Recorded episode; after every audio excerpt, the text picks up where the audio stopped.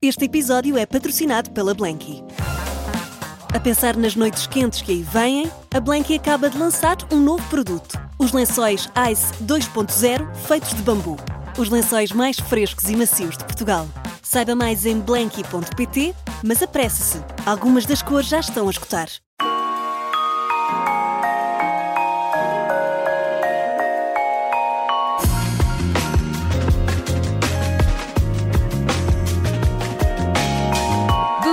Gargalhada contagiante e uma voz típica de um contador de histórias. É escritor, ator, locutor de rádio, cronista, cartunista, apresentador da televisão. Não se considera humorista, mas a verdade é que recorre ao humor como ferramenta hum, retórica poderosa para despertar a atenção e o pensamento crítico. Hoje temos Hugo Sousa Tavares, ou melhor, Hugo Vanderding, em 40 minutos. Hugo, bem-vindo. Obrigada por teres aceitado aqui o nosso convite da Rádio Observador. É engraçado por aqui Hugo Sousa Tavares, que a maior parte das pessoas fica ah, Hugo Sousa Tavares. Hoje em dia, hum, quer dizer, tu és o Vanderding acabou, ponto. Toda Sou a o gente conhece sim, assim. sim. Olá a todos. Olá, bem-vindo. Olá meninos, como é que vocês estão? Sim, Vanderding é o meu nome. É o que eu, é, é o, é o apelido da minha mãe, que é uma longa, uma antiga família eh, holandesa, e eu, eh, claro, vou buscar esse lado para, para fingir que não sou português, claro. Tão bom, isto tem tudo para correr bem, olha. Hum, tu não gostas eh, que te chamem de humorista, mas a verdade é que recorres muito ao, ao humor e também à ironia para, para te expressares. É a forma mais natural e imediata de partilhares os, os teus pensamentos? Sim, claro, é uma, uma espécie de linguagem que, que me apareceu desde criança, desde sempre. Essa, eu acho que costumo resumir essa ideia da- do, do que é o humor como uma capacidade, não sei se é uma capacidade, uma maneira de ver o mundo ao contrário. Estar sempre a desmontar o mundo dentro da cabeça. Seja através da linguagem, por exemplo, os trocadilhos. Ah, tinha muita dificuldade em criança em não estar sempre a fazer essa coisa um bocadinho cansativa, se calhar é para os adultos, que é estar sempre a desmontar, estar sempre a ver o segundo sentido de todas as coisas. E depois, não levando o mundo a sério, no sentido. hum, no sentido que os adultos fazem mesmo, que é tudo é muito sério, tudo é uma coisa gravíssima, tudo é muito. Temos mesmo que estar não sei a que horas, a não sei onde. Ah, as crianças, acho que o que eu fiz foi não perder isso em criança. As crianças não têm nada disto, isto não é uma coisa natural às crianças. E portanto, consegues olhar para os adultos como seres um bocadinho absurdos que estão a correr para uma coisa que tu não percebes o que é, porque é um mundo que não é o teu. Lá estão a correr para. Porque a máquina. Está bem, a máquina de lavar avariou, está bem, a cozinha ficou alagada, está bem, morreram 10 pessoas. Qual é, o, qual é o problema disso? Acho que é um bocadinho isso. E se quiseres que eu explique a história do humorista, eu consigo explicar muito facilmente que é há uma, há uma diferença entre eh, o humor ser ahm, a tua mens- a mensagem e aí são pessoas que, que são os humoristas que Sim. fazem ahm, que o seu trabalho é fazer humor e fazer rir e depois o que eu me considero o que eu considero é para mim o humor é uma é- não é a mensagem é o meio ou seja uso o humor para fazer outras coisas falar de outros assuntos falar de história por exemplo no vamos todos morrer ou Sim. outros assuntos quaisquer E fica mais fácil sim, assim. Sim, é um, é um veículo, é um veículo só. É uma, portanto, por isso é que o humorista não é uma. não- Olho para a minha. Essa disseste uma longa lista de coisas que eu Fiz faço. tanta coisa, a sério, incrível. Mas, ou seja, toda, o humor é capaz de as percorrer todas sem ser uma coisa, não digo, ah, tá, isto é o trabalho de um humorista, que é fazer um espetáculo onde o propósito é, é as pessoas rirem. Uhum. E como é que se chega a estas personagens que nós, eh, que nós, com os quais nós nos cruzamos quase diariamente? Sim, as tiras. Os desenhos é uma coisa tão querida no, no meu coração, porque são. É a coisa que eu faço. ah, não é um trabalho, não é? Às tantas. Como vocês sabem, é, por mais que nos estejamos a divertir aqui, isto é o nosso trabalho e levamos as coisas Claro. com, com seriedade, não é? Mas ah, os desenhos não, os desenhos é uma coisa que eu faço, é uma graça e ponho nas redes sociais e criou-se assim um, um grupo que é hoje bastante alargado de pessoas. Ahm, E tu, quando começaste, desculpa interromper, tinhas ideia que entretanto tomasse essas nada, proporções? nada. Eu fiz aquilo como uma brincadeira com um amigo. Eu lembro-me de, de ir almoçar com o amigo, como estou sempre a fazer trocadilhos, e a caminho do almoço com esse meu amigo, António, e disse, cheguei lá e disse assim: se uma criada for despedida por ser mal criada, é despedida com justa causa, porque é mal criada. mal criada. E ele disse assim: Olha, vai para cá. Isto há 13 anos atrás, 12, 13 anos atrás. Ele disse assim: Olha, vai para casa e faz uma página do Facebook com isso. A gozar, como quem diz, não me chateias. Uhum. E eu cheguei a casa e fiz a brincar com ele. Na altura, as páginas do Facebook estavam a aparecer, tinha uma coisa muito nova e começou toda a gente a fazer páginas e, e a coisas. ah, Estou-me a, estou-me a perder um bocadinho nos assuntos, mas às vezes tenho tantas saudades desse tempo. As redes sociais, no início, tinham uma coisa de. Estava toda a gente a descobrir uma maneira, de, um sítio onde podiam falar e dizer as coisas e parecia gente tão divertida. Gente que, que não que fez, ou seja, não, não, não era pública, não fazia coisas públicas, tinha uns comentários tão giros, tão engraçados às coisas. O Facebook era um bocadinho. Houve quase aquela história. ideia de democracia, precisamente porque as pessoas conseguiam aceder facilmente, Claro, e dar a democraticidade, tua- aliás. a sim. dar a tua opinião e Uhum. havia gente que fazia assim uns textos, sobretudo no Facebook, uns textos eh, inflamados, mas muito construtivos sobre as coisas Uhum. e revoltávamos uh, porque vimos alguém eh, que estava a dormir na rua ou porque vimos essas situações. Uhum. Isso, entretanto, deu a de volta. repente- deu, deu a volta. De- não posso dizer democratizou-se demais parece mal. mas, mas deu uma volta e é uma coisa terrível. E o meu orgulho na história dos desenhos é criar, ter criado uma comunidade de pessoas, que hoje são muitas, onde isso não existe. As minhas páginas, que têm 12 anos, eh, as mais antigas, é um lugar. Podem percorrer os, os, os comentários. Talvez tenham um troll de, de quase. É um sítio que deve ser também, como é para mim, deve ser pacífico para quem lá vai todos os dias de manhã ver as tiras ou que seja, e rir um bocadinho. Não, não há ali ódio, não há ali. Eh, é boa onda tudo. Mas alguma justificação para isso ser assim quando Pensei na maior parte das pessoas não, não é? Na, na maior parte das pessoas eh, que, que ganham mediatismo nas redes É sociais. verdade, e, e às vezes toco ali nos temas mais sensíveis ou faço uns- Uhum. umas graças mais sensíveis. Não sei explicar, não sei explicar. Já, já debati isto até com pessoas que seguem. Hum, não sei, é uma feliz coincidência. É uma feliz Uhum. coincidência. Talvez haja qualquer coisa nos, nos desenhos e nas tiras que faça eh, que crie essa boa, essa boa energia, mas fico tão contente com isso, de haver um espaço, não é o único, não é? Mas haver um espaço onde, eh, onde, onde as pessoas podem ir só relaxar e que, que gire e depois se calhar pensar um bocadinho, porque há ali coisas mais, mais gira. Falamos, sei lá, saúde mental é um tema que passa pelo- pelas tiras de uma, uma maneira muito desconstruída, Sim. não é? Inventei a, A psicanalista que deixa os dentes em baixo. em baixo, exatamente. Mas tudo o resto anda, anda tudo muito feio. Como é que nascem as personagens? Elas surgem-me, não é? Faço um desenho e às vezes ou apaixono-me pela história ou apaixono-me pelo próprio desenho. A Juliana, se calhar, quando a inventei, era só para ser uma tira e passar à frente, não é? E depois disse: não, não, essa personagem, esta, esta mulher não pode morrer aqui. e eu tenho na minha cabeça todo um universo. De, a casinha dela, na minha cabeça, não é? Ela tem uma vida fora daqueles, daqueles, daquele, daquelas tiras. Nós ali apanhamos com ah, um segundo na vida, mas eu imagino ela a sair dali e apanhar um carrito. Ela tem aqueles carritos do Papa Reforma. Sabe o que eu estou a falar? E Agora estão ela. muito na moda, pelo que parece, no- na- nos miúdos mais novos das É, faculdades, e há eu não sei que estão a comprar imensos. Sim. sim.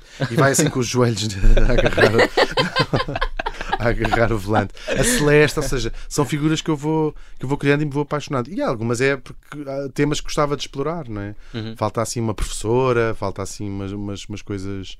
Umas coisas eh, mais, mais engraçadas que me desse a explorar. Mas é, não, não, há, não há ali nenhuma estratégia, não há ali nada nesse, nesse campo. É só explorar e ser divertido. Agora ando muito fixado nas duas amigas.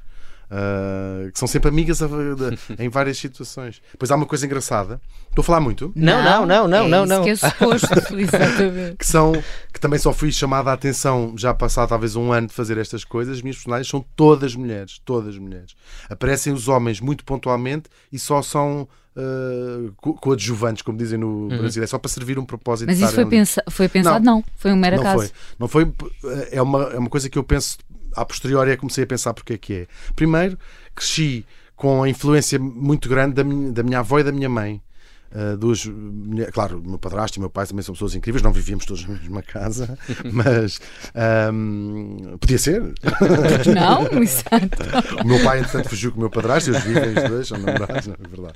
Ah, mas eram presenças muito fortes. A minha avó era uma figura muito importante na minha vida, a minha mãe também.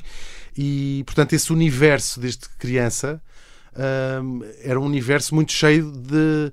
De coisas femi- femininas, ou seja, sem querer entrar em pormenores, mas os meus pais divorciaram-se quando eu era muito criança, 4 anos, e a minha mãe só volta a casar quando eu tinha 13. Portanto, esse período foi uh, exclusivamente do mundo das mulheres. E quando tens o pai e a mãe em casa, se calhar a coisa equilibra-se um, um bocado. Ali tu tens contacto com uma- um universo feminino, Feminino. Que, que, não é o teu, não é? O universo feminino pode ser o tirar o brinco para atender o telefone. Estão a ver sim, essas sim, coisas sim, sim, dos anos 80.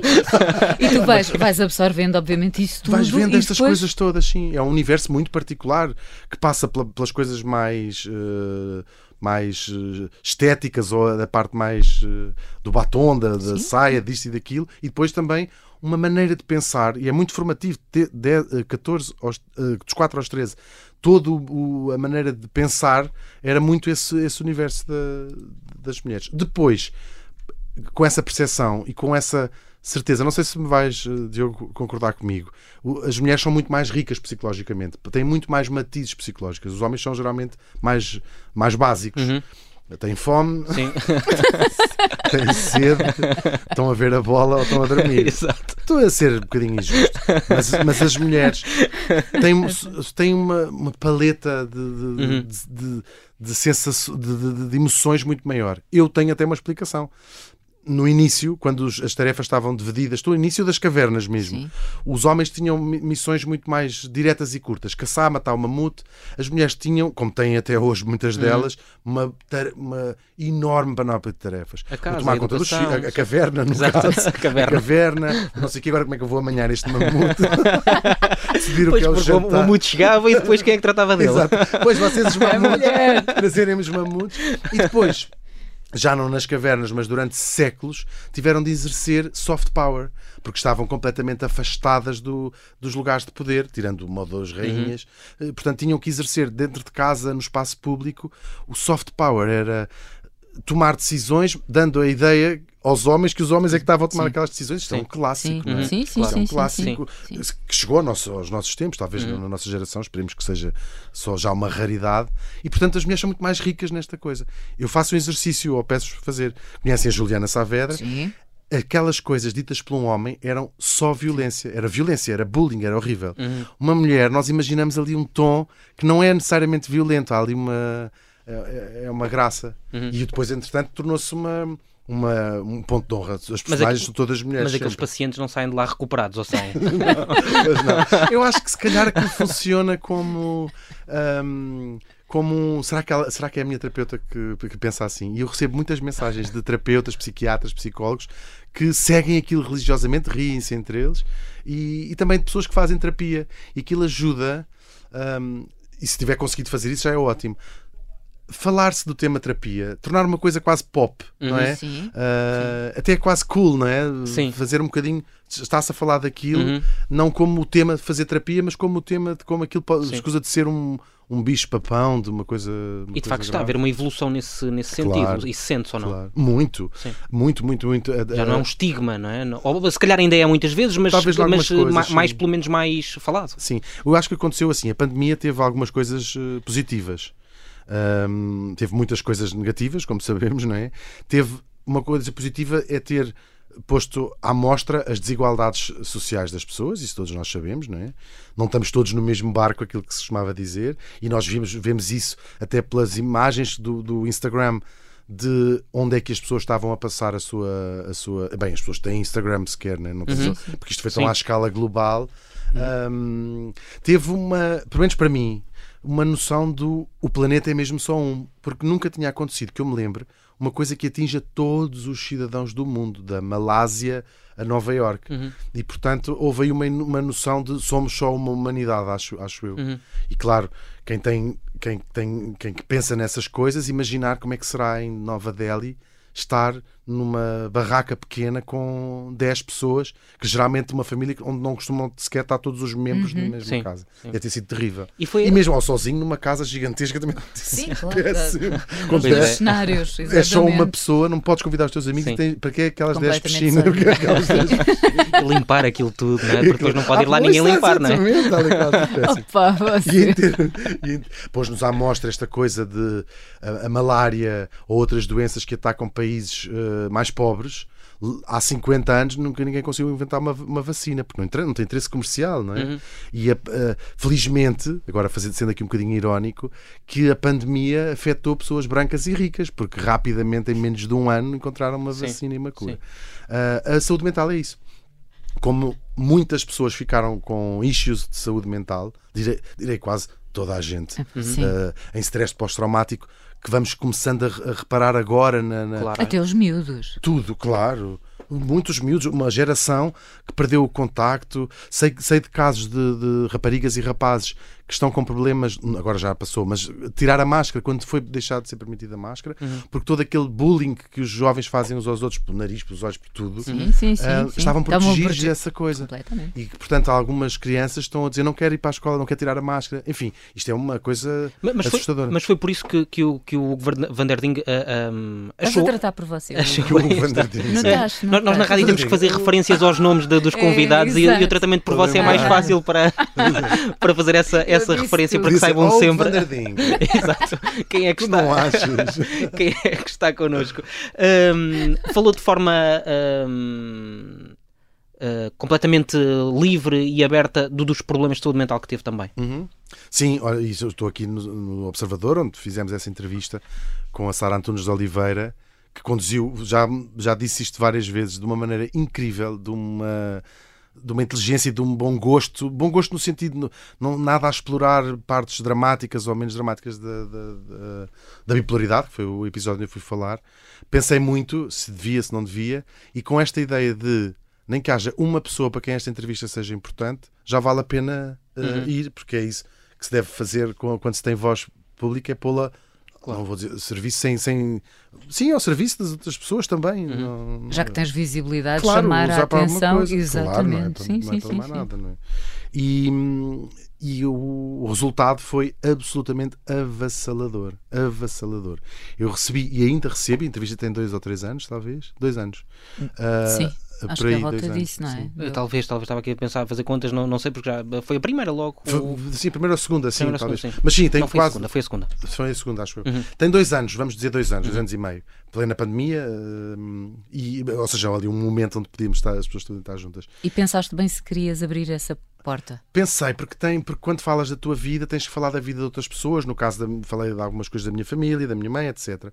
Mas ah, o que é que foi avassalador? Foi avassalador a, a, milhares de mensagens que recebi na altura, que recebeu o Observador, que recebeu a FLAD, que era o que patrocinava, que recebeu a Sara Antunes de Oliveira, que eu recebo até hoje, de vez em quando, mensagens para já que me deram a certeza de que tinha feito que valia a pena, porque eram mensagens hum, de algumas pessoas dizendo que aquilo tinha tocado a sua vida, de pessoas que não sabiam que se podia pedir ajuda. Imaginem isto.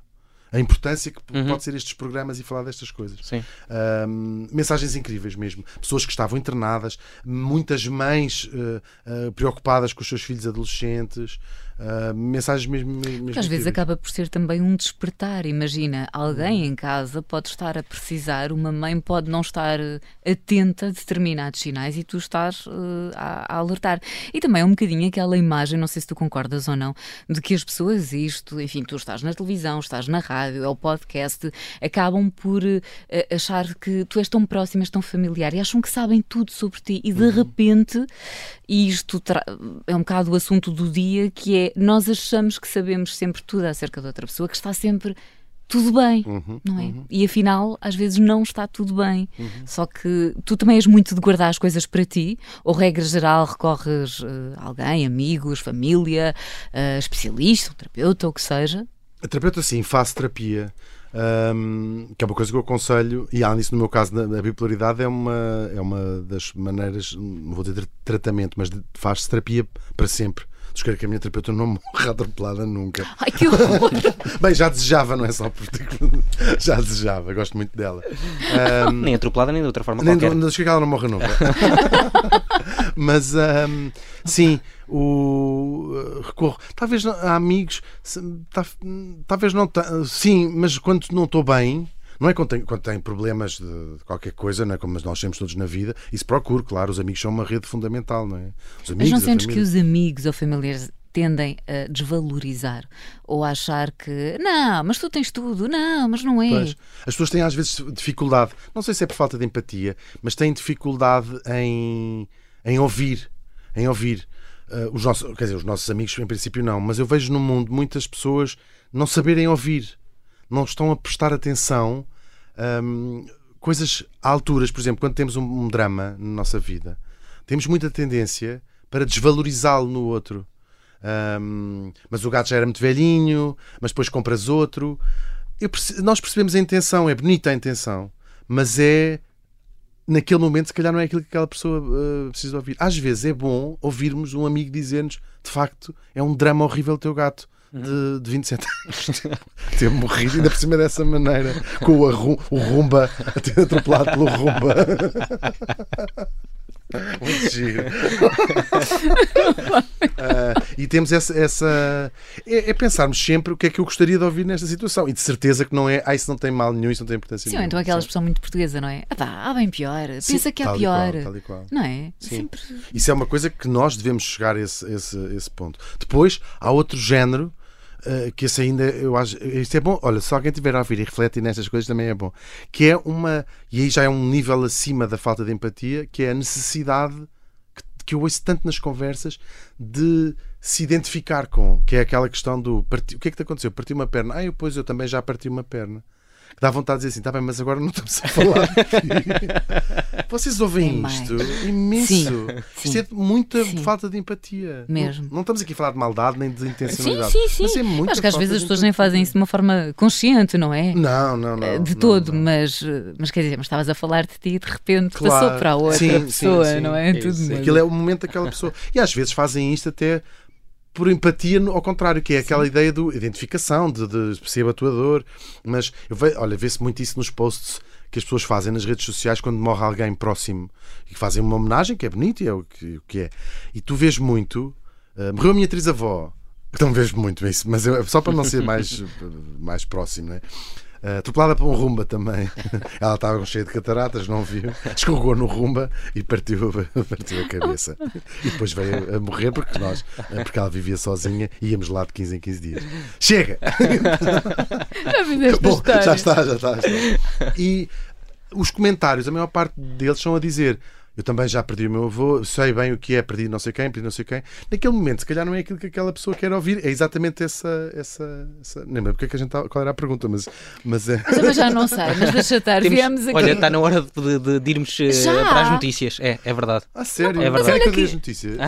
Tá, a sério. Mas é que ainda temos tanta coisa para fazer, não sei como é, como é que vai ser. Pois não, se calhar temos que fazer em, do, em dois episódios. Em dois episódios, de certeza absoluta. Bem, então fazemos aqui uma pausa hoje. Hugo Vanderding em 40 minutos aqui na Rádio Observador. Voltamos já já. Agora vamos sim às notícias.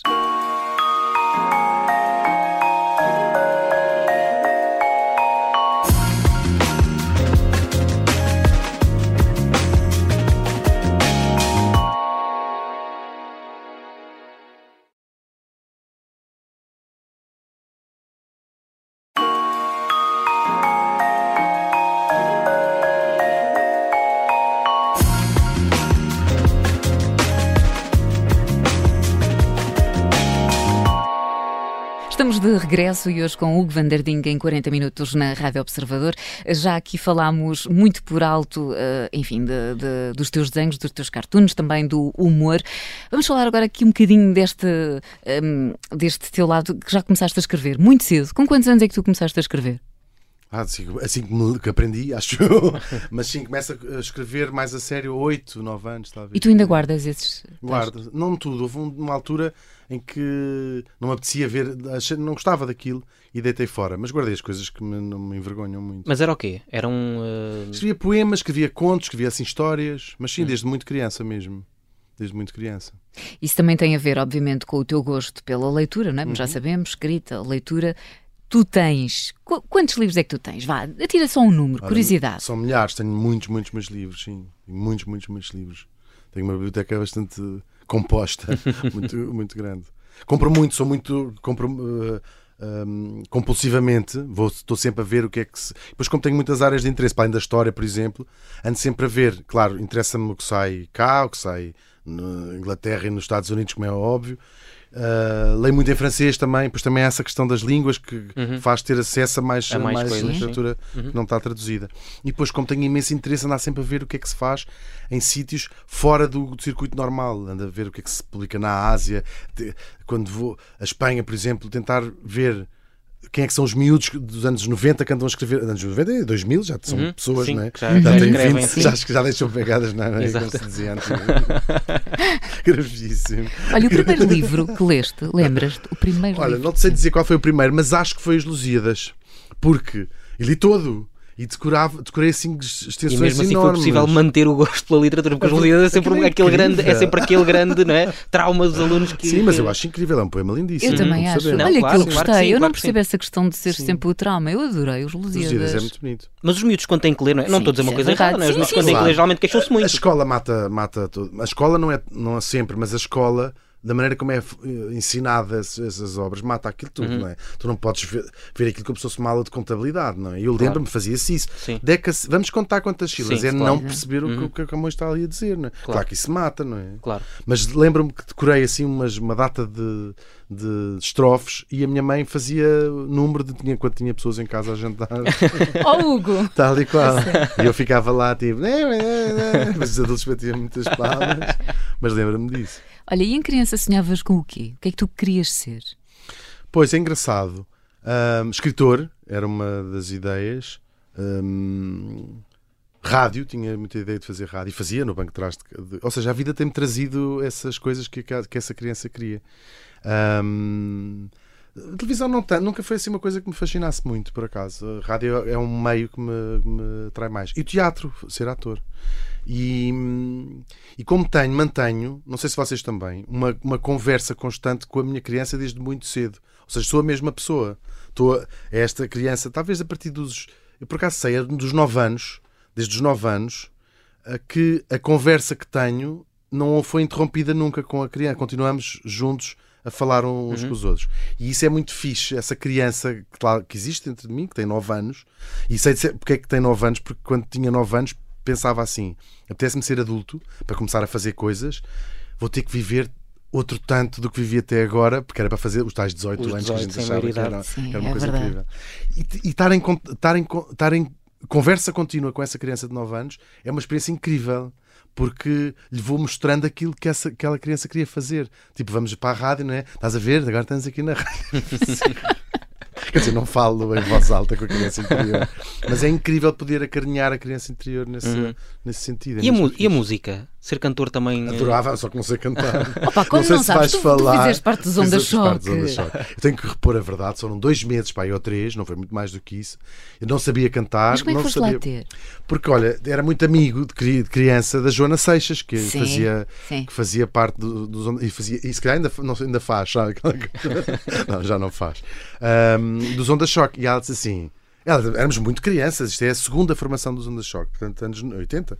E ela diz assim. Opa, e era a melhor. Era a melhor, deixa-me dizer. Eu sempre fui muito onda eu sou do tempo das, do biquíni às bolinhas amarelas. Exatamente, isso é que é. Eu, eu sou bah, mini stars onda choque, onda choque, por Onda favor, choque, sempre. claro, essa grande rivalidade existia assim. Ahm, e depois fui. E a Ana Faria não me despediu. Eu é, que, eu é que deixei de ir, porque eu não conseguia dançar, não conseguia fazer nada. Ah, cantar, não, aquilo era tudo péssimo. Mas ainda fui a um Júlio Isidro, e a Joana tem essas, essas gravações numas cassetes VHS. E perdeu-se um bom advogado também, ou um eh, juiz. Talvez. Sim, ainda andei ali no curso de Direito, ainda fiz algum tempo. A minha ideia era ser diplomata, em boa verdade. Uhum. E na altura havia essa coisa dos os diplomatas eram licenciados em Direito. E portanto fui fazer o curso com a ideia. Mas a ideia era sempre viajar, não era. Sei lá, o que é ser diplomata não era pensar, porque de facto é importante representar Portugal. Não era bem. Não tanto o trabalho diplomático da. Era uma para atingir o viajar. fim. Era Sim, era viajar. viajar. É, Uhum. é, é- é incrível. E, e é uma vida mesmo fixe, tem coisas boas e coisas más. Tenho alguns amigos diplomatas. Mas só viajam de não 3 em 3 portugueses. anos, não é? Sim, Mais ou menos. hoje- Sim, Mais ou menos, mais coisa, menos coisa. É, mas tem uma coisa incrível que é, e já visitei alguns amigos, um amigo em particular, diplomata, ele é espanhol, e teve em sítios eh, na, na Tanzânia, por exemplo, fui visitá-lo. Seres diplomata, tens acesso a uma, a uma- ao país que um turista não tem, não é? Um- um- portanto, conheces estruturas, conheces funcionamento do próprio país, que, que é muito interessante, é uma oportunidade incrível de, de- de conheceres, Uhum. conheceres as coisas e o, que- e o que podes fazer também, não é? Sim. Este meu amigo criou um centro cultural na Tanzânia Uhum. para apoiar jovens artistas que depois tinham uma bolsa para estudar em Madrid. Isto é inc... Poder fazer isto é awesome, não é? é Ter essa, essa capacidade. Yeah. Mas, mas as, as- as viagens foram sempre. Diogo contratar-me por você. Eu Outra respondi: vez? Já, já, Diogo, está tudo. Mas, mas e as viagens? Houve uma década a viajar? Houve sim, eu faço muitas viagens. Agora tenho, tenho tido menos tempo. E tento sempre escolher assim uns sítios menos, hum, menos, menos óbvios. Mas quando eu de- desisto de estudar, resolvi morar fora. Que era aquela ideia do quero agora viver em todos os países do mundo e voltar velhinho. Eles são 192, eu não pensei bem. pois é. Não dava um, um ano para cada um, não dava. Dava meses para cada um. Hum, vivi em Londres há algum tempo e depois acabei por ficar 5 anos em Amsterdão. Hum, portanto, não fugiu ao plano, mas foi muito incrível. Foi essa experiência de viver fora dos 23 aos 28, que são idades muito formativas, não é? Do nosso caráter. Hum, ter vivido num país como a Holanda abriu-me muito os meus, os meus horizontes de do que deve ser uma sociedade. Sem que, claro, não há sociedades melhores do que outras. Se- quer dizer, há, os ingleses são mais inteligentes que a maior parte dos, dos outros povos. Mas, por causa do humor, é só. Não, mas foi muito, foi muito bom, foi muito bom. Ainda por cima, numa altura, isto é os anos, o início dos anos 2000, em que Lisboa, que é a cidade onde eu vivia e vivo hoje, era muito diferente da Lisboa que temos aqui. Não conhecias ninguém que não fosse português. Não andavas no liceu com ninguém que não fosse português. Havia vagamente assim uns, uns ingleses no Estoril, né? depois assim uns, um francês ou outro. Uh, Lisboa, a que eu regressei em 2005, e a Lisboa de hoje, em 2023, é outra Lisboa, é uma cidade verdadeiramente multicultural. Hoje em dia, os miúdos que andam no liceu seguramente andam com pessoas de duas, três, quatro, cinco, seis, sete nacionalidades. Isso é Isto importante para- incrível, é incrível, Uhum. incrível. E quanto mais distantes e, e- e fora do nosso eixo forem essas nacionalidades, Melhor, mais é? incrível é. Hum. Claro, ter hipótese do que é. Eu lembro-me, fui à Índia e lembro-me de pensar assim: que bom perceber que há outras maneiras de ser uma pessoa, outras maneiras de, se, de levar uma vida. Não, é só diferente, é outro conceito. E, se- e se trazeres um bocadinho daquilo para- para, a tua vida. Continuando a ser um ocidental e ter out- outros, se calhar, outros valores, outras ideias, mas trazer um bocadinho dessa, dessa paz, dessa maneira de encarar a vida, da maneira de encarar a morte até, é só, é só enriquecedor, não é? E como é que tu encaras as tuas viagens? Por exemplo, estavas a falar na, na, na Índia. Uhum. Certamente visitaste os pontos turísticos, mas também tentaste fugir Uhum. e perceber muito mais da. da- Muito. Sim, é o que me interessa mais, é perceber como é que vivem mesmo as pessoas. É sempre difícil quando vais como turista. Como turista, eu dou sempre essa piada. quando vais como turista. Porque acabas por não andar tanto de comboio. Não A língua portuguesa é muito engraçada. Como? Como Turista. turista. Ou no Ah, caso de um um diplomata como turista Como mesmo. turista Pronto, sempre, exatamente, exatamente. Ahm, que é, por exemplo, na Índia aconteceu-me uma coisa. Fui de comboio de uma ponta, de uma ponta a outra, não, de uma cidade a outra onde estava, de Goa cá em até cá abaixo a Coxim. E, e parei, o comboio mudava numa coisa que é o equivalente ao nosso entroncamento. É uma cidade sem história nenhuma, não para ali nenhum turista, não para ali sequer nenhum ocidental. É uma cidade sem nada para visitar, mas tem alguns milhões de pessoas. E eu disse assim: vou passar aqui uns dias, porque isto é que é uma cidade indiana. E tomaste ali a decisão naquele Estive ali, momento. sim, fiquei dois ou três dias, já não me lembro. E foi conhecer uma parte da Índia que é a Índia de todos os dias. Ainda onde as pessoas levantam-se de manhã e vão trabalhar, não vão trabalhar para, para, para um turista. Não há um o hotel, no fim, tirar uma fotografia, dizer os nossos hóspedes ocidentais. foi incrível. Eh, os os tuk-tuks tinham que taxímetro, que não têm nas zonas turísticas da, da Índia. Ou outro tipo de viagens que podem ser feitas mais recorrentemente. Por exemplo, tenho ido a Marrocos Estou com uma ligação muito forte a Marrocos agora, ultimamente. Uh, Tenho amigos, vou, conheço já a vida em Marrocos, é engraçado, não é? Um, e, e conhecer um, um- ir conhecendo, descobrir um país é incrível. Uh, ir percebendo como é que as pessoas vivem. Ou como seja, é que não se só aquela ideia do ir ver os pontos turísticos e voltar, Sim, e depois voltar a outro sítio. Sim, Isso não é tanto aquilo que. não, não. E essas viagens depois acabam por eh, ter algum impacto em ti, na tua maneira de ser? Ou, por exemplo, o tempo que tu viveste em Amsterdão, como é que em, o facto de lá teres vivido, ou mesmo em Londres, que também Uhum, viveste, certo? Como é que influenciaram o teu trabalho e até a tua perspectiva de, de vida? Se é que E influenciaram? muito, imenso, imenso. Claro que não tenho poder de saber como é que eu seria se não ter lá sim, sim, vivido. sim, claro. mas, mas influenciaram imenso. Influenciaram hum, a, a maneira de até viver em sociedade, não é? O- A Holanda é um país progressista em todas as questões eh, sociais que nós costumavam chamar fraturantes. uh, seja a eutanásia, o aborto, a legalização das drogas, a legalização da prostituição, o casamento de pessoas do mesmo género. Foi um dos pioneiros na Europa desde os anos 60, 70. Um, e há uma, uma história que eu gosto de contar. Tinha um amigo que era muito conservador, em termos políticos e em termos sociais, muito conservador. E eu um dia perguntei-lhe assim: Ah, deves odiar estas coisas todas na Holanda, não é? Estas coisas de ser hum. liberalizado tudo. E ele respondeu-me, um tipo muito conservador, respondeu-me assim: Ah, não, não, não, eu, eu ah, não, não, não gosto desse, não sou, não, não gosto dessas escolhas, essas hum. escolhas para mim. Eu não posso aceitar que alguém que não pensa como eu não pudesse fazê-las porque o Estado não as autoriza. E eu lembro, e nunca me vou esquecer disto, eu uhum. fiquei só assim. Ah, claro, esse é que é o, esse é que é o, esse, esse é, que é, o, toque, não é?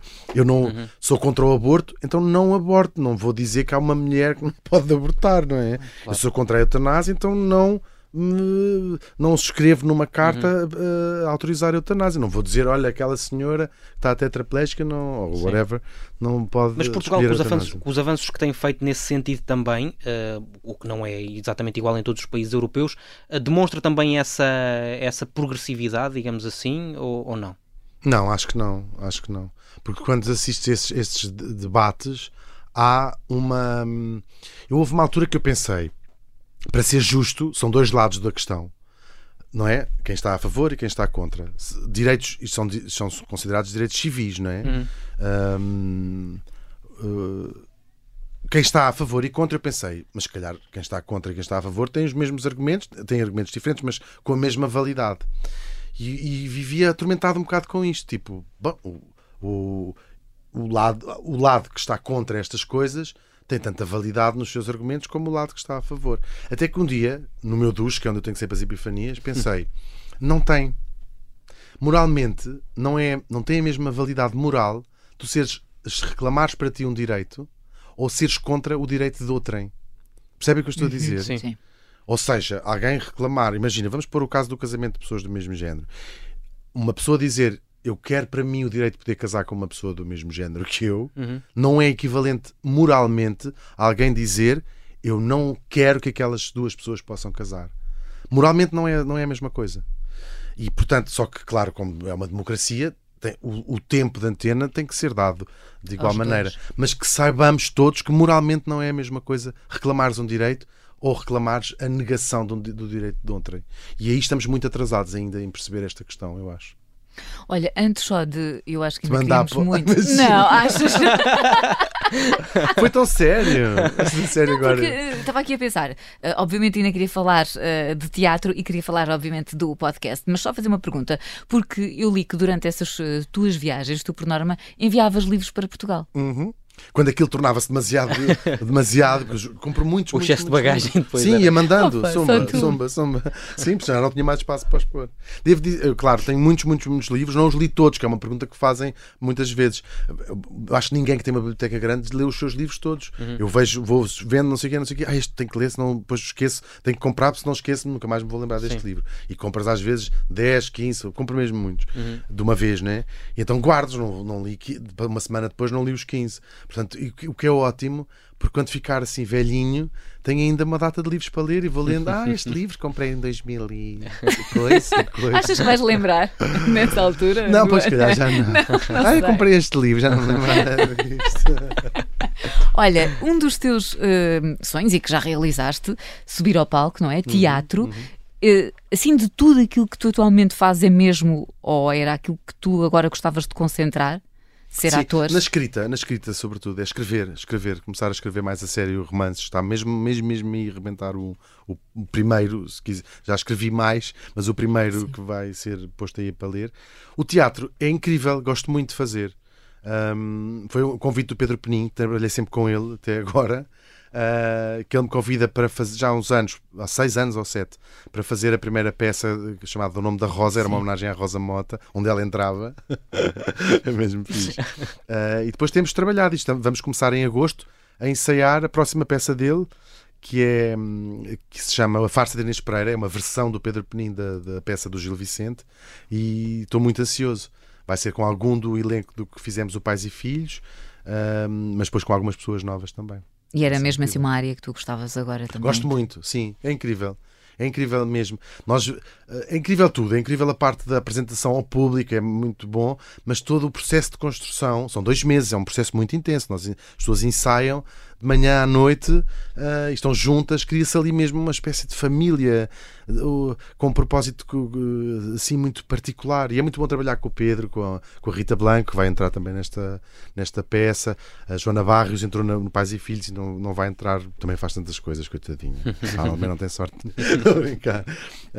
e assim uma data, uma data de gente. E tu precisas de ter todas essas áreas para sentires completo. Aquilo que eu, quando olho para ti eu sinto se tirar uma parte, tu não ficas completo. Sim, eu gosto muito de experimentar estas, estas coisas muito diferentes. Claro, há uma altura onde é o próprio tempo que te obriga a teres que ir escolhendo as coisas que gostas mais de fazer ou não. Porque senão, hum, porque senão às tantas já não consegues dar tudo o melhor que tens para em cada coisa. Se estiveres muito cansado, se estiveres muito exausto mesmo, não é? As pessoas um, as pessoas às vezes têm que parar também um bocadinho, tirar férias. Falo muito disto com, com o Martim, com quem faço o, podcast. Pronto, já estás a introduzir o podcast. Sim, sim que o Martim faz muitas coisas também, não é? E às vezes, ele, mas ele tem uma visão muito clara sobre, sobre isto, que é, às vezes, é preciso parar um mês, por exemplo, agosto, para podermos voltar em setembro, dois meses ao calhas. Sim. Para dar, voltar a dar o melhor, porque senão não se consegue, não é? E tu consegues parar? Estou-me a obrigar a isso mesmo, estou-me a obrigar a isso porque comecei a ter aqueles sinais que nós estamos, tanta gente está, não é? De, não sei se é burnout mesmo, mas comecei a, ter, a ter esses, esses sinais que as pessoas devem ter atenção a eles.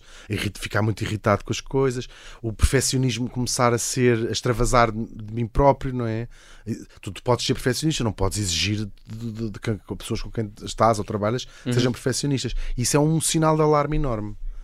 Não, po não podes começar a mandar mensagens às 10 da noite ao, Sim, a partir do pressuposto que a pessoa tem isso, que estar claro. atenta às 10 da noite. Se és tu que és maluco, estás às 10 da noite continua. Que, que aniquilaste a tua vida pessoal para estar a mandar mensagens às 10 da noite. É muito importante. As pessoas que, que têm, comecem a ter este tipo de sinais Uh, desempreguem-se. Despeçam-se. Ou vão de férias. Vão de... É, mesmo, é mesmo bom é melhor. parar mesmo. Sim, mas às vezes esses sinais, eh, como tu estavas a dizer, uma pessoa. São muito subtis. Era isso que eu ia dizer. E no dia a dia, tão corrido, nem ligam. É, é só mais uma. Acham que é normal. É Vocês tudo, não têm estes sinais. Tudo normal. É muito. E um deles é a irritação com coisas absurdas. Ou seja, como nós tivemos o dia muito ocupado e a cabeça muito ocupada com tudo, tudo tem que funcionar como um relógio. E a camisola que se prende na maçaneta da porta faz-nos ter ataques de histeria que são, que são completamente deslocados, uhum. não é? partimos o telefone, sabe o que eu estou a dizer? sim, sim, sim, sim. Atiramos a. Como tu fizeste há pouco, Diogo, partiste o computador. Não, exatamente, sim, Antes sim, de começarmos. Sim, terrível, mesmo mas um internet, mal feitio. Mas é, há um segundozinho que a internet está a demorar a abrir uma página, aquilo não sabem, cegamos durante um sim, segundo sim. com vontade de partir a casa toda. Isso é um sinal que temos mesmo que parar. Olha, e, e, tu não passas sem o quê? Sem ler, uh, sem namorar também, que também é importante, uh, sem música, não passo sem música. Isso, música 24 horas por dia, e até a dormir. Ouço tudo, ouço tudo. Agora muito uma onda francesa tenho uma, uma lista, playlist se quiserem procurar, chama-se France, está Under My Name no Spotify. And, mas são coisas assim mais modernas. Mas ouço tudo, sou muito eclético nessas coisas. Um, alguma música clássica também, vá, jazzzinho. Só para o Martim também não ficar. O José Pinhal. o Zé Pinhal, sim. Aquele, tu não laves o cabelo. Não, não, tu não prendas, tu não prendas. tu não prendas o cabelo. Sim, sou, sou muito eclético, claro.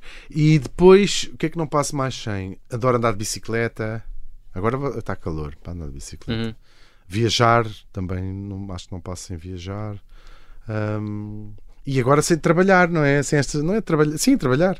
Essa coisa de comunicar é um vício enorme, não é? Fica-se com imensa vontade de ter coisas para dizer. Olha, e tens sempre muita coisa para dizer. Nós, o Diogo já está aqui a enviar mensagens já estava aqui a dizer: olha, temos mesmo que fechar, estamos no limite. Sou sempre descoberto, sou sempre És, descoberto. Sabes que eu conto tudo, tudo. Mas pronto, mas de resto, uh, toda a gente pode ouvir na Antena 3, no podcast. Foi muito bom ter-te aqui, Hugo. Hugo Vanderding, não é? Como tu há pouco estavas a dizer, ou Hugo Vanderding. Muito obrigado, Hugo Vanderding. Gostei muito, foi muito bom esta conversa. Obrigado. Ficava aqui a conversar mais do Também obrigado. eu, tanta coisa, tanta coisa. Obrigado. Obrigado. Hoje com Hugo Vanderding em 40 minutos na Rádio Observador, estamos de regresso para a semana.